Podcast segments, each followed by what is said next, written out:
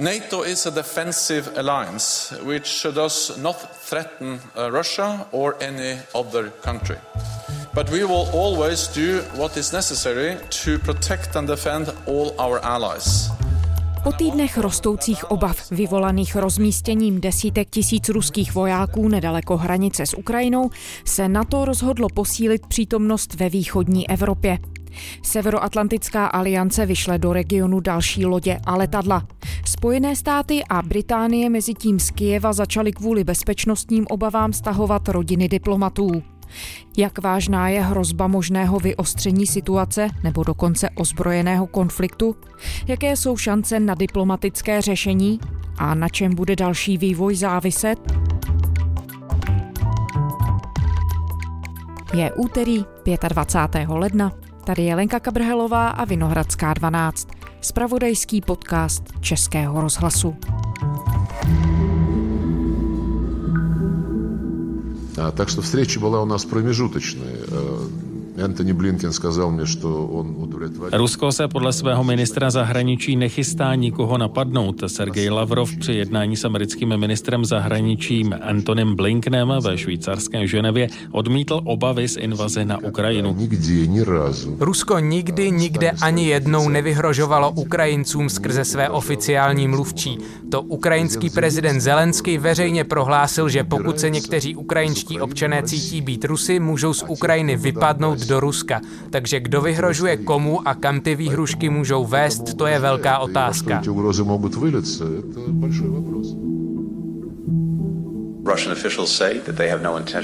Zástupci Ruska tvrdí, že neplánují invazi na Ukrajinu.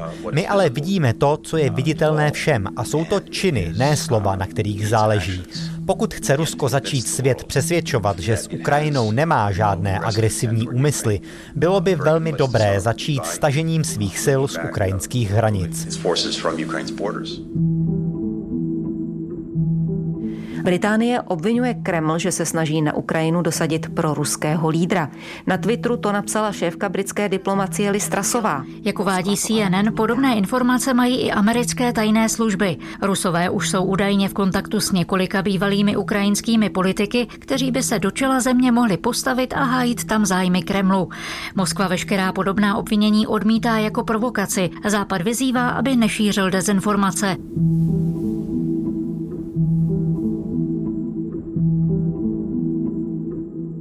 Dalibor Roháč, výzkumný pracovník think tanku American Enterprise Institute. Dobrý den do Washingtonu, Dalibore. Dobrý den do Prahy. Dalibore, mezi Ruskem a Ukrajinou a Ruskem a Západem přetrvává napětí. My víme, že před víkendem se sešli v Ženevě top diplomaté Spojených států a Ruska, ministři zahraničí Anthony Blinken a Sergej Lavrov, což vzbudilo lehké naděje. Nicméně během víkendu přišel další vývoj. Británie obvinila ruského prezidenta Vladimira Putina ze snahy dosadit do čela Ukrajiny pro ruského lídra. Vy se, Dalibore, dlouhodobě zabýváte střední a východní Evropou a také transatlantickými vztahy, které hrají teď klíčovou roli v té reakci na chování Ruska. Jaká je momentálně, co se týče aktivit Moskvy, nálada ve Washingtonu? Jaký vývoj se tam očekává a s jakým očekáváním teď se tedy ta celá situace posuzuje? Ja si myslím, že tá kľúčová otázka, ktorú si kladú ako Američania, tak Európania je to, či sa naozaj chystá veľká invázia Ukrajiny alebo nie. A v prípade, že sa chystá veľká invázia Ukrajiny, ktorá by mohla viesť až k anexii, povedzme, Kieva a ďalej na západ, tak to by bola samozrejme tragicky zlá správa pre Európu a aj pre Spojené štáty a pre západ. Ale rovnako zlá správa by bola aj tá, ak by sa Putinovi a ruskému režimu podarilo získať akési právo veta nad ukrajinskou politikou alebo dokonca nad Severoatlantickou alianciou, jej rozširovaním, jej vojenskou prítomnosťou povedzme v Pobaltí a vo východnej časti aliancie bez akéhosi väčšieho konfliktu. Je dosť dobre predstaviteľné, že to, čo na Ukrajine nastane, bude konflikt, eskalácia, ktorá bude pod úrovňou, ktorá by vyvolala veľkú reakciu zo strany západu a to by bola zlá správa pre Európanov a Američanov z toho dôvodu, že to usporiadanie Európy po roku 89 ktorom sa nemenia hranice silou, kde národy majú právo na seba určenie a vlastné rozhodnutia ohľadom svojej geopolitickej budúcnosti, jednoducho by bolo takýmto precedensom veľmi hrubo narušené. Jednoducho hovoriť o týchto medzinárodných normách bez toho, aby sme ich vedeli vynútiť podľa potreby aj silou, tak je prázdnym moralizovaním. A od roku 2014 tieto medzinárodné normy skutočne boli podkopané anexiou Krymu, útokom na východ Ukrajiny a jednoducho tie sankcie, ktoré zaviedla či už Európska únia, tak aj Spojené štáty, tak tú novú politickú realitu už nezvrátili. A súčasne vidíme od prezidenta Obamu cez prezidenta Trumpa až po súčasnú administratívu posun záujmu americkej zahraničnej politiky preč od Európy smerom k indopacifickému regiónu, ako to Američania nazývajú, smerom ku globálnej rivalite s Čínou a to jednoducho presúva väčšiu mieru zodpovednosti na Európanov, než na akú boli Európania doposiaľ zvyknutí. Takže tu vlastně není ve hře opravdu nic menšího, než to, jak vypadá mezinárodní uspořádání, na které jsme zvyklí od druhé světové války.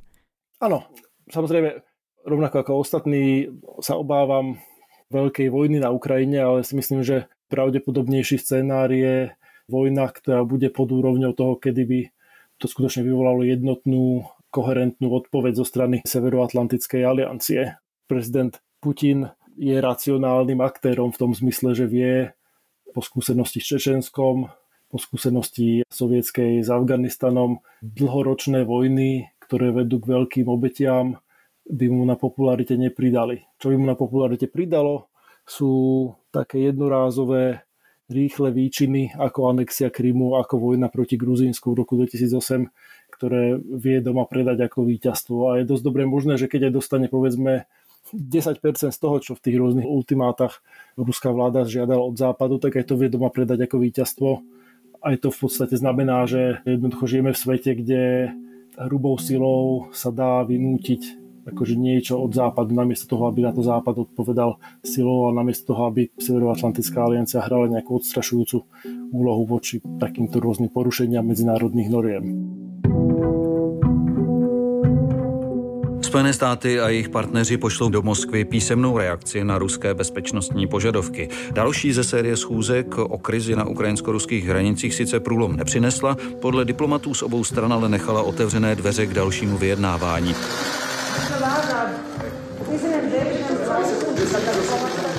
Podle pozorovatelů mělo tohle setkání ukázat, jestli se dá současná krize vůbec ještě řešit diplomaticky. No a jak to vypadá? Asi ano. Další jednání na ministerské úrovni by podle ruské agentury RIA mohlo být v už v únoru. V Ženevě si obě strany znovu stanovily své požadavky a postoje. Američané teď budou připravovat písemné vyjádření, odpovědi na bezpečnostní požadavky, které chtějí dát Rusům už příští týden.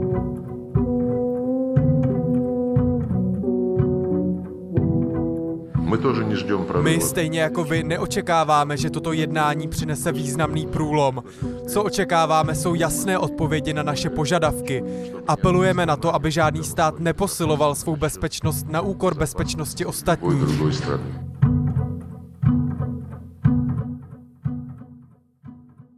Než se zaměříme na to, jakou odpověď Rusko dostává, pojďme ještě možná upřesnit, jaké požadavky a jaká odpověď zaznívá z druhé strany. Co vlastně v tuhle chvíli Rusko chce?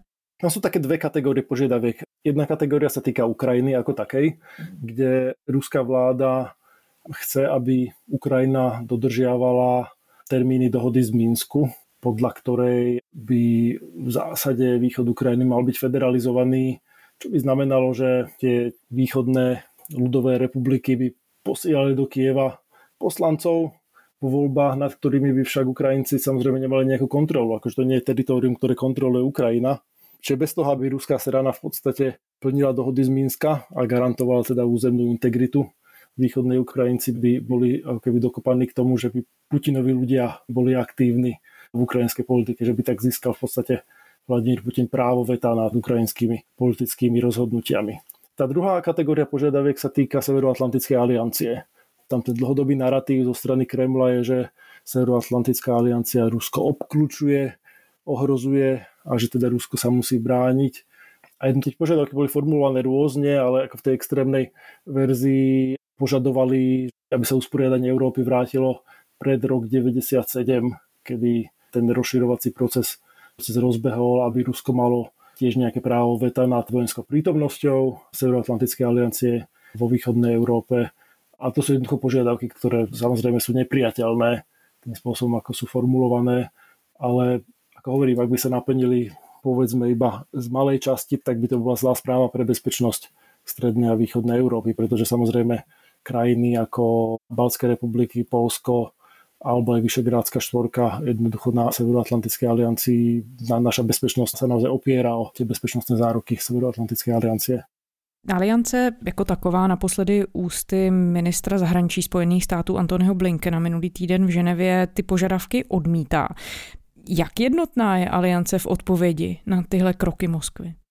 Aliancia je jednotná v odmietaní požiadaviek ruských, ale nezdá sa byť jednotná v tom, čo by prišlo, pokiaľ by ruská strana eskalovala. Zvlášť pokiaľ by nešlo o skutočne takú tú plnokrvnú eskaláciu vedúcu k invázii Ukrajiny ako takej, ale iba o malé vniknutie, ako to nazval prezident Biden na svojej tlačovej konferencii. And so I think what you're going to see is that Rusko v případě invaze ponese následky a záleží na tom, co provede. Jedna věc je menší vpád, po kterém se budeme dohadovat, co udělat a co neudělat. Ale pokud Rusové udělají to, čeho jsou schopni při síle, kterou schromažďují na hranicích, bude to pro Rusko katastrofa. if they further invade Ukraine, and that our allies and partners are ready to impose severe cost. stredu. To bolo také prerieknutie ktoré samozrejme pravdivé, že pokiaľ teda pôjde o malé vniknutie, tak na to bude vo svojej odpovedi rozdelené, lenže taký výrok, ak príde od analytika, tak je jedna vec a je druhá vec, ak príde od lídra najväčšej krajiny Severoatlantickej aliancie. A samozrejme Spojené štáty a Európska únia pohrozili sankciami voči ruskému správaniu, lenže ostatné týždne a diskusie, ktoré presakujú aj do médií, ukazujú, že krajiny aliancie nie sú jednotné v tom, ako tieto sankcie majú vyzerať. Čiže z nemeckých kruhov sa ozývajú obavy, že odrezanie Ruska od systému medzibankového zúčtovania SWIFT by malo negatívne dopady na európsku ekonomiku. Nemecká ministerka obrany Christine Lambrecht povedala, že Nord Stream 2 plynovod rusko-nemecký nemá byť zaťahovaný do tohoto konfliktu, ako keby skutočne išlo iba o nejaký komerčný projekt bez akýkoľvek geopolitického rozmeru. Takže tá jednota je skutočne otázna, ako prezident Biden naznačil. A to prereknutie ale odráža skutočne ten hĺbší posun, ktorý prebieha v americkej diskusii za ostatné roky. Ako na demokratickej strane, tak na republikánskej strane, kde ľudia, ktorí formujú zahraničnú politiku, sa čoraz viac zhodujú v názore, že to hlavnou dlhodobou hrozbou pre Spojené štáty a ich úlohu vo svete je Čína. A jednoducho realita, na ktorú upozornil okrem iného aj nedávno Elbridge Colby, ktorý bol spoluautorom bezpečnostnej stratégie v roku 2018. We do not have the military to handle both restoring our edge in the Pacific against the largest power in the international system to emerge since the United States itself 150 years ago and play the traditional role we have over the last generation in Europe. Hovorí, že nie je realistické očakávať, že Spojené štáty budú schopné znásobiť svoju vojenskú prítomnosť, odstrašujúcu prítomnosť v Tichomorí, v juhovýchodnej Ázii a súčasne tiež výrazne posilniť toto východné krídlo Severoatlantickej aliancie a jednoducho podľa toho sa musia Európania začať zariadovať a začať plánovať. Pretože je možné, že po štyroch rokoch Bidenovej administratívy, ktorá je tak trochu návratom do normálu, mnohí ľudia, ktorí pôsobia vo Washingtone, teraz pôsobili tam za prezidenta Obamu aj za prezidenta Clintona sa môžeme vrátiť do situácie, kedy bude Bielom prezident republikánsky, ktorý bude mať veľmi malú trpezlivosť s Európou, s európskou nečinnosťou, čo sa týka európskej bezpečnosti. The U.S. has ordered the families of its diplomats in Ukraine to leave the country. Non-essential staff have also been told to leave. Rodiny amerických zaměstnanců ambasády na Ukrajině se musí evakuovat. Nařídilo jim to americké ministerstvo zahraničí. To současně povolilo odjezd postradatelným diplomatickým pracovníkům. Washington warns of its limited capacity to help Americans in the event of a Russian invasion. Nové pokyny z Washingtonu se týkají také amerických občanů v Rusku a na Ukrajině. Ministerstvo zahraničí radí Američanům do těchto zemí necestovat a v případě Ukrajiny v tuto chvíli zvážit opuštění země, pokud se tam právě nacházejí. New York Times a další americká média zároveň s odvoláním na vládní zdroje uvádějí, že prezident Joe Biden mění přístup vůči Rusku v souvislosti s hrozbou invaze na Ukrajinu. Podle deníku zvažuje vyslání vojenských lodí a letadel i tisíců amerických vojáků do zemí NATO v Pobaltí a ve východní Evropě.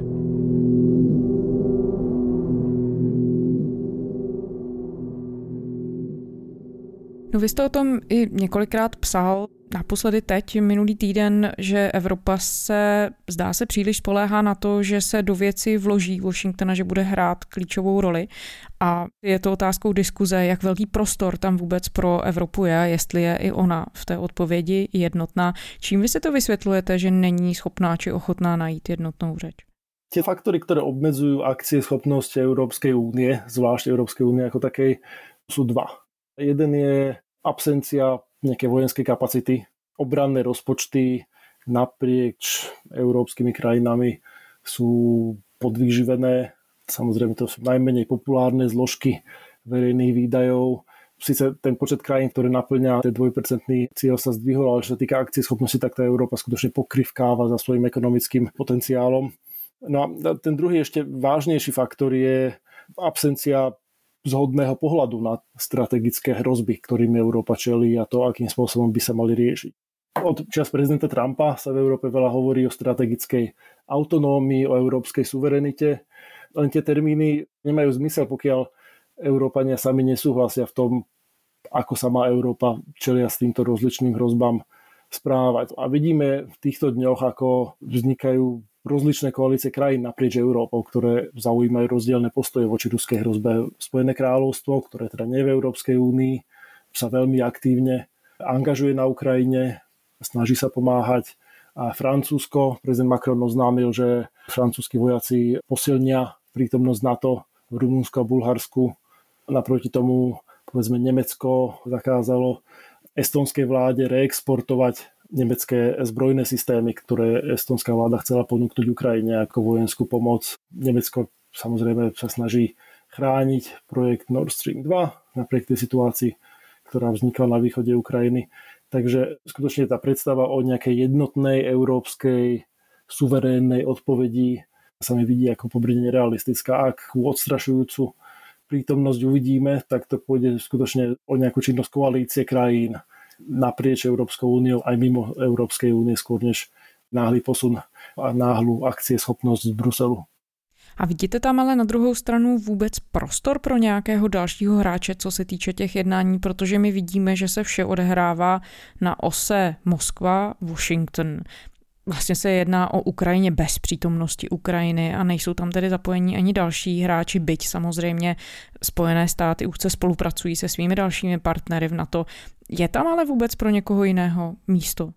Ta optika tých rozhovorov, kedy americká vláda a ruskí zástupcovia jednajú o európskej bezpečnosti a Ukrajine bez zastúpenia Európanov a Ukrajincov je veľmi problematická Obávam sa však, že z vlastnej európskej strany si za to tak trochu môžeme sami. Práve z toho dôvodu, že tá európska jednota ako keby chýba a je ťažké si predstaviť tam nejakú európsku prítomnosť bez prítomnosti nemeckej, ktorá by samozrejme dbala na ochranu nemeckých ekonomických záujmov plynovodu Nord Stream 2 a tých ekonomických väzieb, ktoré existujú medzi Nemeckom a Ruskou federáciou. Takže ťažko sa mi viní euro, americká strana z toho, že tých Európanov neprizvala ale to by mala byť taká príležitosť pre Európanov trošku zobudiť sa a uvedomiť si, že skutočne pokiaľ sa nepostavíme tým bezpečnostným hrozbám, ktorým Európa čelí plnou tvárou, tak jednoducho sa bude rozhodovať o nás bez nás.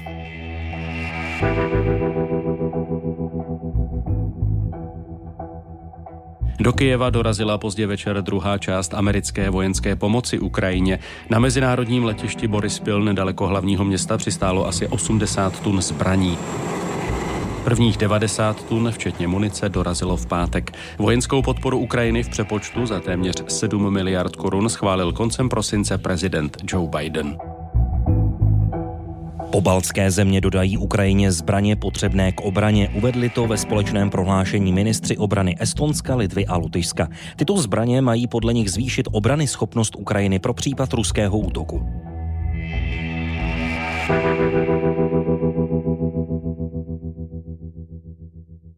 A když se díváte na to perspektivou střední Evropy, odkud konec konců oba dva jsme, jak se vám jeví to, jakým způsobem se angažují středoevropské země, které často se odkazují na to, že mají v jistém smyslu společnou historii s Ruskem prostřednictvím Sovětského svazu a dob socialistických, jsou v tuhle chvíli dost aktivní, co se týče řešení situace?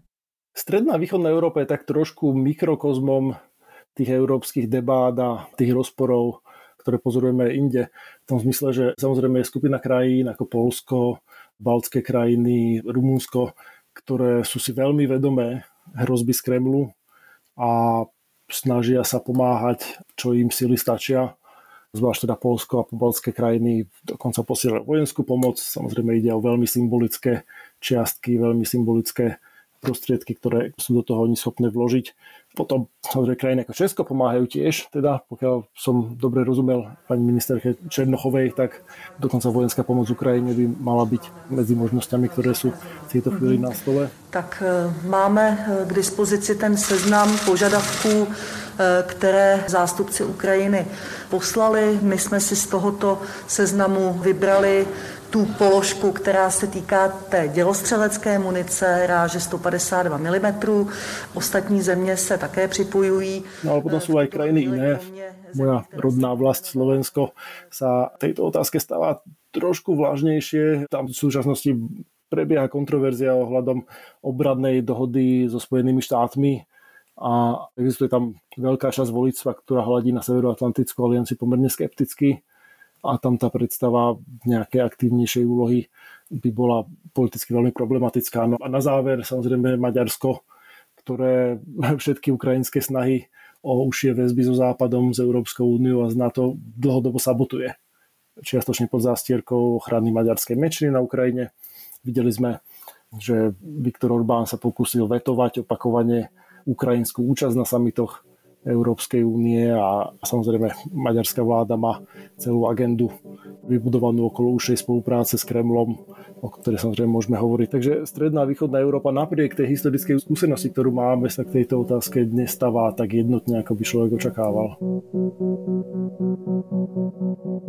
Napětí mezi Ruskem a Západem kvůli Ukrajině roste. Moskva posiluje své pozice, zatímco Severoatlantická aliance posílá na východ Evropy další letadla a lodě. These deployments are proportionate and in line with our international commitments. Dánsko v rámci spolupráce NATO vysílá do Balského moře fregatu, do Litvy stíhačky. Španělsko zase posílá lodě do Bulharska. Francie mluví o posilách pro Rumunsko a víc vojáků do oblasti zřejmě pošle i Washington. Rusko to považuje za zbytečnou hysterii, ze všeho viní Západ. Mluvčí Kremlu Dmitrij Peskov tvrdí, že za současné napětí nemůže Rusko, ale lži Washingtonu a NATO. K boji prý provokuje i Kijev. Moskva má u hranic s Ukrajinou desítky tisíc vojáků. Teď poslala víc jednotek i do Běloruska, údajně kvůli únorovému cvičení. V ukrajinském Charkově se už civilní obrana chystá na ruský útok.